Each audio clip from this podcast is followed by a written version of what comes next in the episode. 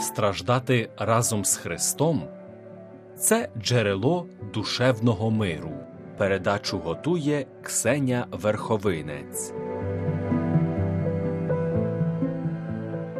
Дорогі хворі, кожне людське життя переживає свої хвилини й події страждань і випробувань, але дуже часто нещастю або несподіваній хворобі відразу прив'язуємо Божу кару або прямо його помсту щодо нас. Однак, коли ми так думаємо, то нами керують не християнські критерії, немов ми є ті, що не знаємо чи не віримо, що Господь це любов і батько. Тато чи мама завжди дбають про все якнайкраще для своїх дітей, навіть тоді, коли діти цього не розуміють. Пілот літака чи водій автобуса завжди бажають, щоб для пасажирів подорож була приємною і хочуть довести їх до мети, навіть тоді, коли дорога чи шлях не є таким, як цього бажали би пасажири. І ми себе вручаємо в руки тих, які нас ведуть. Отож Господь, як батько, завжди бажає нашого добра. Це Він керує нашим життям і хоче, щоб ми якнайкраще здійснились у житті. Він ніколи не хоче, щоб його діти страждали, тільки допускає ці страждання для нашого добра. Та ми у хвилині випробувань не вміємо бачити і розуміти те, що у них заховане.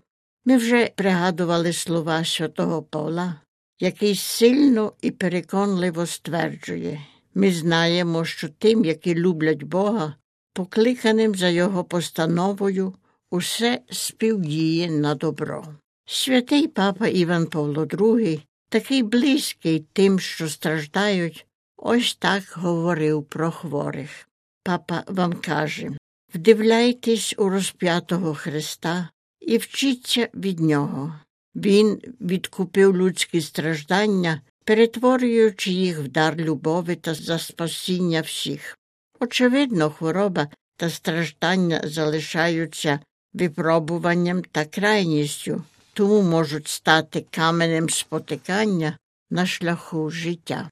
Але, дивлячись під кутом зору Христа, все ж таки стають хвилиною зросту, вірі і дорогоцінним знаряддям, щоб у злуці з Христом були співучасником здійснення Божого задуму спасіння.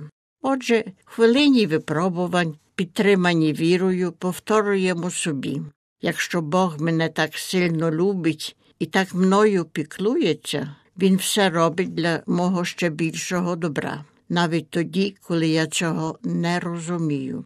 Моїми стражданнями Він збудує щось добре, позитивне. Божі проекти це проекти любові.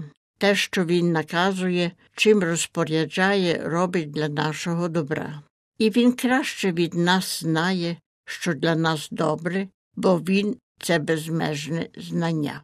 Коли Господь говорив з Мойсеєм в палаючому кущі, то запевняв бачу бідування народу свого в Єгипті і чую голосіння. Я знаю біль його, тому я зійшов рятувати його.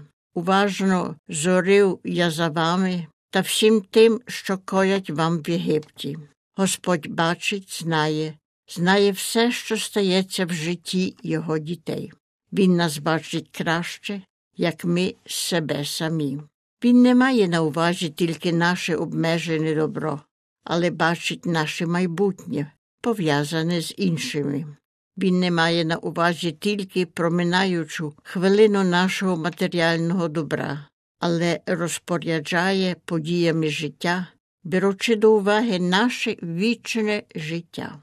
Навпаки, він такий розумний та сильний, що знає, що також з теперішнього страждання може здобути для нас справжнє добро, наше вічне добро.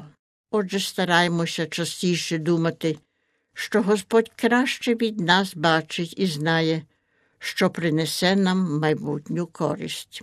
Дорогі хворі, прощаючись з вами до наступної зустрічі з думкою святого папи Івана Павла II, який ось так звернувся до групи неповносправних, з якими зустрівся в Голландії 1985 року. Хвилинах болю і страждань мусимо завжди пам'ятати, що Господь Бог має інші критерії оцінки і що шанує і надає вартості тому, що приймаємо і виконуємо в мовчанні.